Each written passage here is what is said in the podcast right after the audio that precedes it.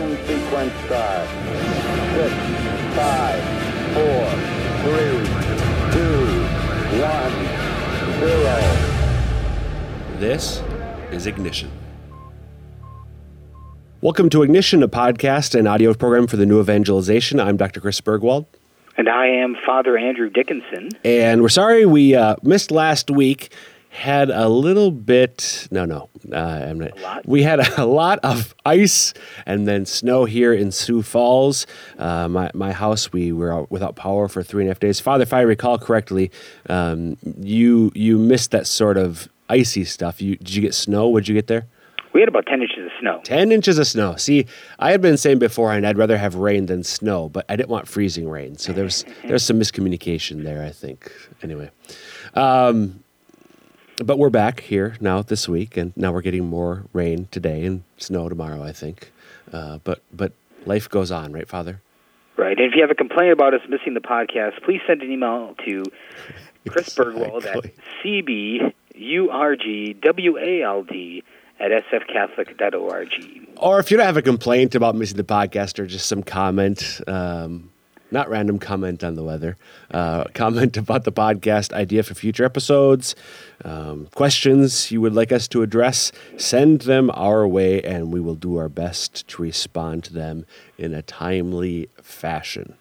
Uh, what we want to do today is is revisit a topic that Father and I have talked about uh, a couple times before. Um, uh, I had checked the log back in 2011. We talked about this, and then actually last August, Father, we we discussed this topic with regard to the whole Chick Fil A controversy. Um, and the topic. going to be a Chick fil A up in Brookings. What? Yeah, There is, or there's going to be? soon. Really? Yep. But not in Sioux Falls. But not in Sioux Falls. Sioux Falls doesn't have it all. Oh. Well, you know what? Aberdeen has Max and Erma's, which is sort of a, a, a burger, well, Americana, you know, Applebee's style. I don't know if any of these things are trademarked, if I can say them, but I am. Um, uh, that, that style place. I love Max and Erma's. Love it. And it's in Aberdeen. Three and a half hours away. Three hours away. Anyway, a long ways away. Uh, and now Chick fil A in Brookings, which is closer, but still, I don't want to drive 50 minutes for good chicken. What about good chicken with good company? Ah, well, I'll drive anywhere for that. Huzzah. So, yes, the Chick fil A controversy um, with regard to um, uh, same sex marriage, of course. Uh, and, and, and that's the topic that Father and I want to talk about again today. It's been back in the news a few weeks back. Uh, the Supreme Court heard oral arguments. Uh, two, two for two cases um, with regard to uh, same sex, same sex quote unquote marriage, and we'll explain the quote unquote uh, during the podcast. Um, and the the their decisions on those cases are will, will be announced by the end of the term, which will be by by the end of June. Um, and of course, it's just though very much in the air culturally, um, including politics, but even more broadly, um, equality. You know, the, the, Father, you probably saw the Facebook thing where people replaced their uh, profile pictures with an equal sign, equal sign. So um, people are equal, equal right to marry, and so on.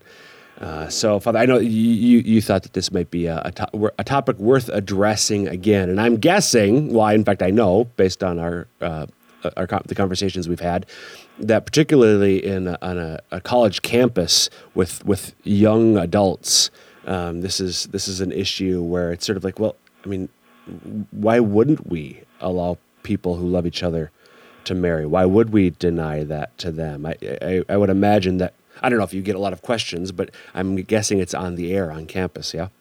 Oh, almost certainly is, and I think um, you know you, you talked about. Uh, um, when the uh, back in March, I think it was Tuesday of Holy Week, when this issue was being heard in the uh, U.S. Supreme Court on a couple, in two different cases, um, but over a very close time span. Uh, like on Facebook, people that had changed their um, profile picture to a, uh, a red background with kind of a white or a clear white equal sign on it about mar- about what they, uh, in their phrasing, marriage equality um, and just the large number of people who had, had changed. I remember one couple of my students saying, "I can't even go on Facebook today. I'm just not doing any social media today." And um, just because they were they didn't know how to respond to so many of their friends and their peers, and to what to them seemed an overwhelming wave of their peers um, who uh, seemed to be all gun ho or all for um, this uh, this notion of mar- of what they call marriage equality.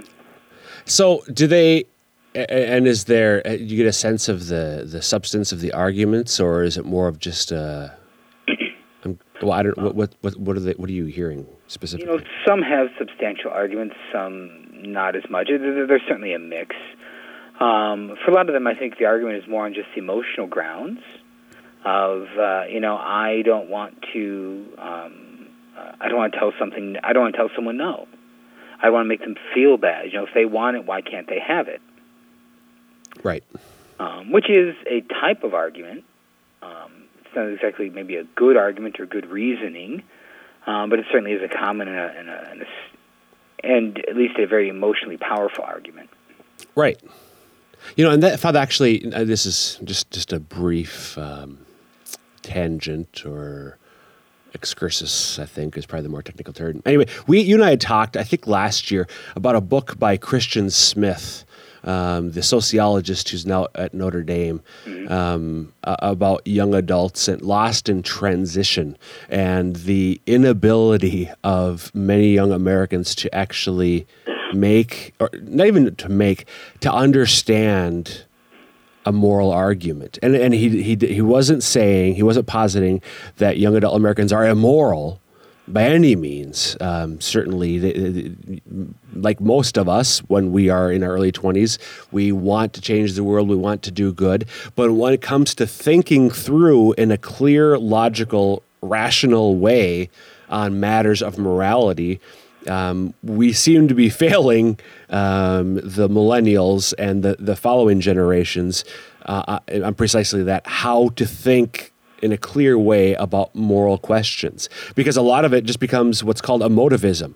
Well, it, it's just sort of obvious that X, Y, or Z is wrong or right, and therefore people should be able to do or shouldn't do X, Y, or Z. But but but they're unable to give any sort of any any any real rational basis for their positions. And I'm, I, I think that's probably, you know, there are certainly some people who who who, who attempt to make, um, you know, philosophical, rationally grounded arguments for same-sex marriage. But but the the sense I get is that for a lot of Americans, not just young Americans either, it is just sort of a well, isn't it obvious? But there's no not much content to their argument beyond that. Right because just, we just don't have the skills. Father Robert Barron in a, uh, uh, a video uh, cast uh, made that comment uh, recently as well. Yeah, so so there's not a lot of substance there, and yet this is certainly a, a widespread opinion, which I, I think you know I, the, some of the latest polling data. That, I don't know if it is. I think it's the majority of Americans now support legalizing same-sex marriage. Um, so, so it's certainly growing, and it's grown relatively quickly. And this is one of the other interesting things to me about uh, this whole debate. I remember seeing um, a, an article, I think it was a blog post last year, um, where somebody, and this is this was I think uh, somebody politically liberal who who supported same sex marriage, I think, but sort of w- was you know, pretty open and honest in saying, you know, all, for all those years when conservatives, social conservatives, um, were attacking Hollywood, saying that this is, you know, changing values and blah blah blah. And people said, "Oh no, it doesn't matter." Well, they were right. I mean, you know, just acknowledging the fact that, you know, a lot of not the only thing, and you and I are going to talk about some factors that are more deep seated, but but in many ways, this has been a top down cult. Uh, culturally elite driven issue where, where it has you know TV shows and so on have had um, an impact. They, they they have made the idea of same sex marriage more initially tolerable and then more favorable for a lot of people. I think. Very very much so. And I remember when someone said you know uh, that from 2013 going back to 2007 or 2008 you know that uh, back then, you know, forty some percent of Americans approved of it. Now, uh, some percent of Americans approve of um, same-sex marriage. uh, they uh, uh, and, the, and the comment was, "Well, duh. What's what's the mainstream media uh, been working so hard to do in the past five years?" Exactly. And the other thing, you know, I mean, it was under President Clinton that the Defense of Marriage Act was was, was passed by Congress and signed by the president. Um, that wasn't that long ago. And, and now, of course, he, I, am pretty sure that he has come out in support of same sex marriage, as have, have so many other politicians. Um, um, uh, some of them both parties. So it's definitely the, the, the, the, cultural drift is that way. One interesting thing that I think sometimes people uh, have a, who support um, marriage as it's always traditionally been understood um, grow despondent over the fact, even despair over the fact that that the the trend seems so much against us. Uh, but we have to be careful there because as I just saw recently, um, in the 60s and early 70s, it looked like abortion rights was going to become the widespread, um, very much the majority held position among Americans. And certainly it did increase, but as we know, uh, abortion is hardly a settled issue one way or another in, in our country today, um, over 40 years, uh, since, well, almost 40 years since Roe v. Wade. Well, 40 years this year.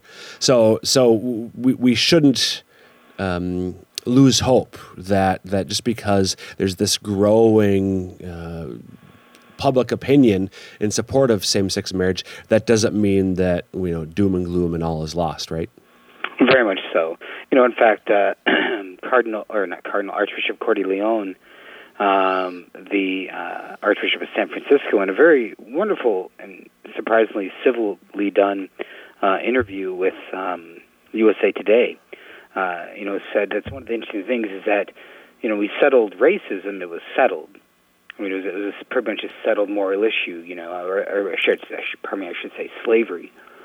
Um, and then there was ways that it had to continue to be sorted out. But with abortion, it hasn't been settled. And he says, you know, it's sad that it had to go this way, but he predicts that um, if, you know, marriage is redefined in this way, it might be a good shift in our conversation just talk about the redefining of marriage. But if marriage is redefined in this way, that's not going to be a socially settled uh, question. Right. That that it, yeah. Just because a lot more Americans today support it than did five, ten, certainly twenty years ago, doesn't mean that in five years it's going to be a unanimous consensus or something. Right. So yeah, so I think you're right sort of taking this now and talking more uh, specifically about uh, the redefinition of marriage.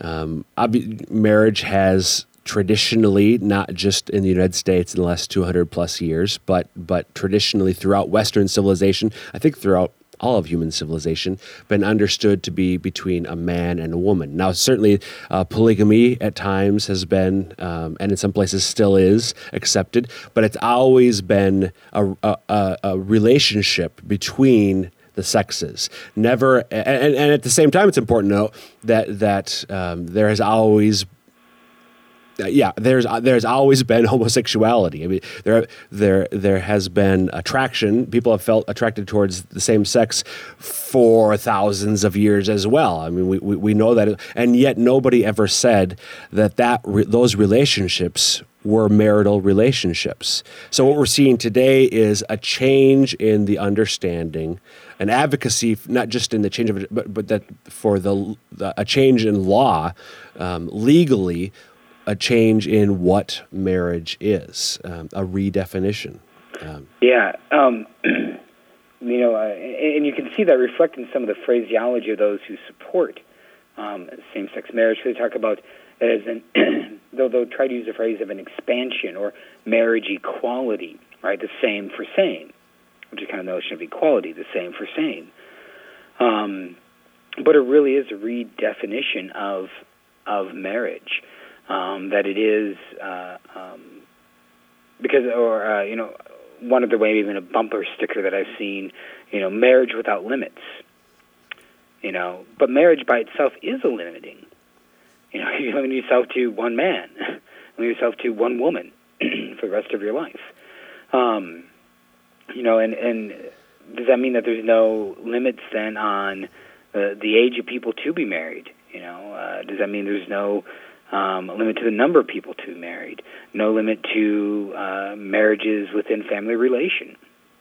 And so uh, the seed of it, and whether their intention is directly towards it, and but the seed of it is just a redefining. It's not an expanding, a redefining of marriage. Exactly, and I think that to the, that point, you know, marriage without limits, that is where once once this redefinition um, if, if, if this redefinition does take place legally, but certainly the already in the minds of many Americans, once this takes root, there is no rational basis for limiting it. For any, there is no rational basis for limiting it, at least among consenting adults. Uh, I think you, you, could still make an argument that it has to be a, a minimum age to make the commitment, perhaps. But but everything else, there is no. it, it becomes arbitrary. Um, that, you know, just well, I'm it, it's it's it can only be, and you see this now when when people try to make the point. Okay, so if marriage can be, be can be between two men or between two women, um, why only one man or why only two men? Why only two women? Why can't why can't it be polyamorous where you have you know uh, multiple partners in in a well no it just can't be there, there there is no rational basis that I've ever heard in opposition to that. Um, and and to that I say well it wasn't that long ago that people said well no you can't have marriage between two men and two women. So again there there's no there's no rational basis given for any limits on marriage once you redefine it in this way. Right we get a little ahead of ourselves here in that uh, in that discussion but yeah that certainly is be, becomes part of that concern. And I think that's our point, listeners, is to again to just raise a discussion how you can raise a discussion again of the fact that it's not just a opening, but it's a changing of marriage. So elaborate on that a little bit. Why is that? Why isn't it just an expansion? Why is it a redefinition? Well, I think you know. Um, I think one of the questions would just be is you know where did we get marriage from? You know, was marriage something invented? Is was marriage something part of the Constitution of the United States? Was marriage something in um, uh, what's that famous thing in England about uh, the Magna Carta? The Magna Carta in England um, is it part of uh, Roman civil law from the Roman Empire? You know, does it come from uh, Athens? Where does marriage come from? Socrates. Right. yes, the great Greek philosopher Socrates. Yes. Socrates. Um, but yeah, so where does marriage come from? Um, but what we see, I think, if we look historically, marriage is something that exists prior to uh, civil society. It exists prior to the state. And so when uh, civil society takes marriage to be a part of it, it does so for its own benefit. And one of the things I like to talk about is the idea that um, that families or marriage does what the state cannot do, especially in the modern day and age, um, or I should say the uh, our, kind of our immediate predecessors the past 200, 300 years or so, um, that the marriage does what the state can't do.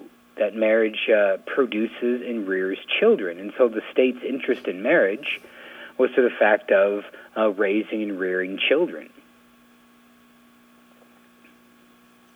What Okay.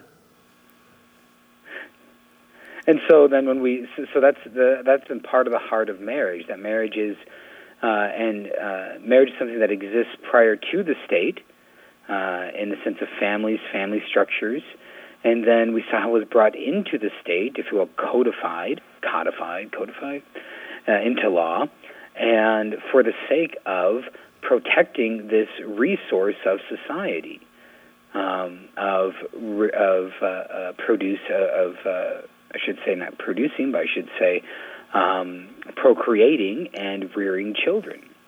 So, so marriage is, is, as you said, it's, it's there before. all the state does, all the government does, all the law does is recognize um, uh, this this institution of uh, natural institution, so to speak, that's already in existence, and because the state needs it to perpetuate itself, the state enshrines it in its own legal code.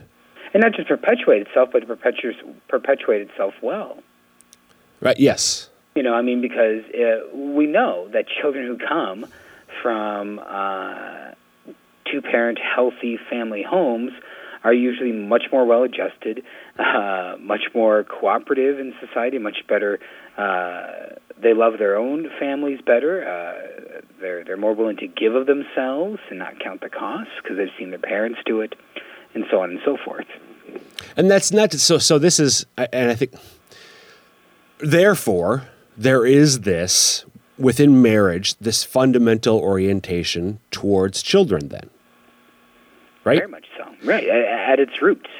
And that's you know the, the, the, church the catholic church has always taught that. I mean we talk about you know the, the, the the two ends of marriage the two ends of sexual love being the union of the spouses and the procreation and education of children. We've been saying that for well 2000 years. Right. Um, and, and but that's not us adding any that's us recognizing the nature of of marriage itself just as this just and it is something that is recognizable regardless of whether you are a member of a creed or religion. Right. Exactly. As we've seen throughout history. As we're seeing even right now of all places in france. Yep. Of and, all uh, places. Uh, what, what do you mean of all places okay go ahead. Well i mean uh, the french aren't the french aren't exactly known for being uh, say a uh, um, vigorously Catholic country. Right, right. And uh, but over in France, I know there's a strong movement to protect the meaning of marriage. This isn't to, and notice how they that they would phrase it to protect the meaning and the definition of marriage, so, uh, for the sake of children and uh, future generations and the raising of future generations. And that uh, effort is being led not just by Catholics but by um, atheists, even by um, leading uh, homosexual activists. Exactly. I mean, that's the thing. That's people, and you know, I've talked about this a bit, and we'll, we, will maybe touch on it some more in this podcast. You know, oftentimes in our country, what you hear is those who defend traditional marriage, who stand against the redefinition of marriage, um, are bigots. You just right. hate gay people. Well, that's interesting you say that because over in France, um, then I guess gay people hate gay people themselves because it's it's homosexual activists, as you just said, who are heavily some a number of them are are, are very invested in, in in safeguarding the traditional definition of marriage. Very much so, and I think that brings up. Now, of course, I, I think there would be some people who say, "Well, yes, then those gay people, those gay individuals, gay men, lesbian women who are against gay marriage then obviously do hate themselves. I think there would be people who would make that argument. Um, yeah. But um, I think it's an important thing to think about in that way to know, just for your own sake and for the sake of others, uh, you can make this reasonable discussion that you're not simply a bigot just because you oppose.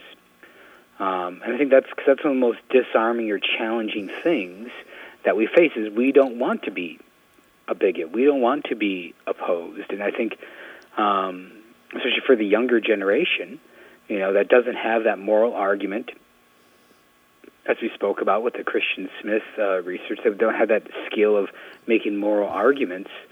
Um, if everything gets reduced to then a personal attack or an emotional thing, well, then, you know, we need to know that we can do these things.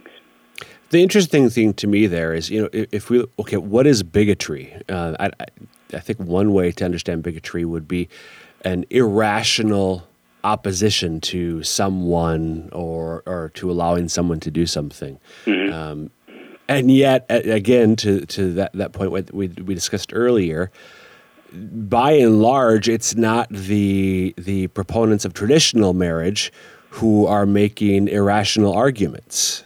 Um, it's the proponents of redefinition who are making irrational arguments, arguments lacking rational force. So really, I mean, who, who if, if we were going to use the term in, in term, what is what does it mean to be a bigot? Um, it's certainly not us because we're trying to say no. It's not. It's not about hating anybody. Um, it's about th- there are reasons why marriage is between a man and a woman, uh, and we try to give them at least. At least, uh, hopefully, we're trying to give them. Many people are, um, and yet we're the ones who are accused of making uh, a, a rational, hate-filled opposition. Although, uh, while we're talking through the miracle of the interwebs, I just thought I'd go look at Merriam-Webster for the definition of a bigot. Yeah. It says a person who is obstinately or intolerantly devoted to his own personal opinions or prejudices. And Well, that seems a little contrary to unreasoned. yeah, you're It's right. not as clear as your definition. You're right. It's all right. Fair enough. And so, and I think it's interesting because I think they'd say, yes, you are being exactly obstinate. Yeah. Devoted to your own opinion or prejudice. Yeah. Yeah, maybe. And yet, I think many of us are on these and other hot button issues. So we're all bigots now, maybe. I don't know. So, Father, just a, a couple more minutes. Any other points that you? Th- I think one point I want to make quickly is, I, unfortunately, the origins for this this shift in understanding of marriage um, aren't new. Uh, I, you know, you and I have talked that really the the whole idea of of separ- the idea of marriage being oriented towards children um, in a permanent way was began to be lost with the widespread adoption of the use of, of, of the contraceptive pill in this and and the widespread um, adoption of no fault divorce in in our in laws and states in this country back in the 60s. So this is a decades long shift in understanding that's that's occurred, I think. I, I think very much so, and I think that's, um, and I, you know, one of the questions I get sometimes is, well, you know, why don't you fight that way against divorce? Uh, well, you know, I do. Yeah. Catholic priest, I tell people that divorce is not an option. You know, um, in that sense, uh, especially this no-fault divorce, um, and uh, that if you enter into marriage, it's a marriage for life. Um, and at the same time, too, just uh, um, that that it's worth fighting for. I wasn't there for the fight against divorce, but right now, the, this fight for the definition of marriage is worth fighting. It's worth fighting all the way until we can't fight anymore. Yep. Yeah, and, and so there's it has been this shift where it becomes just an emotional commitment between two people, but that that's a shift. That's a change in understanding of what marriage is. Um, one book I want to mention, Father, a, a pretty basic one. It's by William May, who's a moral theologian. It's called "Getting the Marriage Conversation Right: A Guide for Effective Dialogue." A very basic, easy to understand book that that offers some ideas on how to um, how to talk about this issue with other people. Uh, but unfortunately, we are out of time for this episode, so maybe we'll revisit this again in the future. Um, but in the meantime, uh, just to remind people, um, don't hesitate to email us with any questions, comments, topics for future episodes. Um, this this is certainly a topic that we'll probably try to revisit because it's it's so out there right now. But my email address again is cburgwald at sfcatholic.org, c b u r g w a l d at sfcatholic.org. And from Dr. Burgwald and myself, may Almighty God bless you all, the Father, Son, and Holy Spirit. Amen. Amen.